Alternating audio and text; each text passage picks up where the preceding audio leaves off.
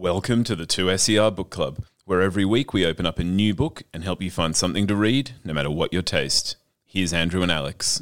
Hello, Alex. It uh, it has been a couple of weeks. Who knew that uh, quarantine and isolation could be so busy? I'm sorry I've missed you, but uh, I'm back. I have an absolutely fantastic debut novel uh, today. It is Vivian Pham's The Coconut Children. And as I've said, Vivian is a debut novelist, and her pathway to publication is quite extraordinary.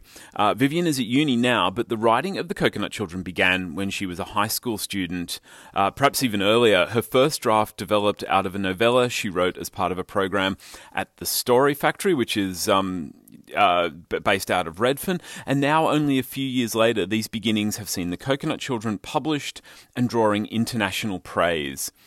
So, the story of the Coconut Children takes us to Cabramatta in the late 90s. Vince has just returned to the streets of his youth. He's not yet old, but has become legendary after a two year stint in juvenile detention. Vince's mates immediately enfold him in their protective care, and they take to running rampant through the streets of the suburb and making up for lost time. School is still on the cards, if for nothing more than a stage to cause havoc. Now, as the, as the suburb and the schools struggle to contain Vince's vitality, Sonny can only watch on from afar.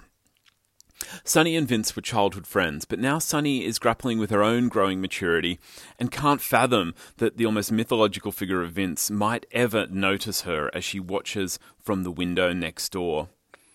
Uh, now, in Sonny and Vince, Vivian has crafted two polarized images of young, first generation Vietnamese children struggling to understand themselves and their identity against that of their parents, who have sacrificed so much to begin life again in Australia. The novel's title comes from a story Sonny's father relates about how coconuts overhang bodies of water so that when they drop, they will be carried to new climes to begin life anew. It's a bittersweet story that feels as much self fulfilling wish as truth. Uh, and look, I'm not going to have time to describe absolutely everything that enthralled me in The Coconut Children. Uh, suffice to say, I am suggesting that people get out and read this book. I do want to draw attention, though, to Vivian's incredible evocations of, of masculinity and, and men and the ways that she explores what it means to be a man. Vince is not simply a thug or a criminal, as you might imagine, but he has been boxed into this role. Coming from a violent family situation, he has little else to turn to when he finds that he is now being viewed as a man. Somehow, though, Vivian opens up a range of subtle and varied male relationships and relationships between men and women that show the many ways of being that are available to Vince.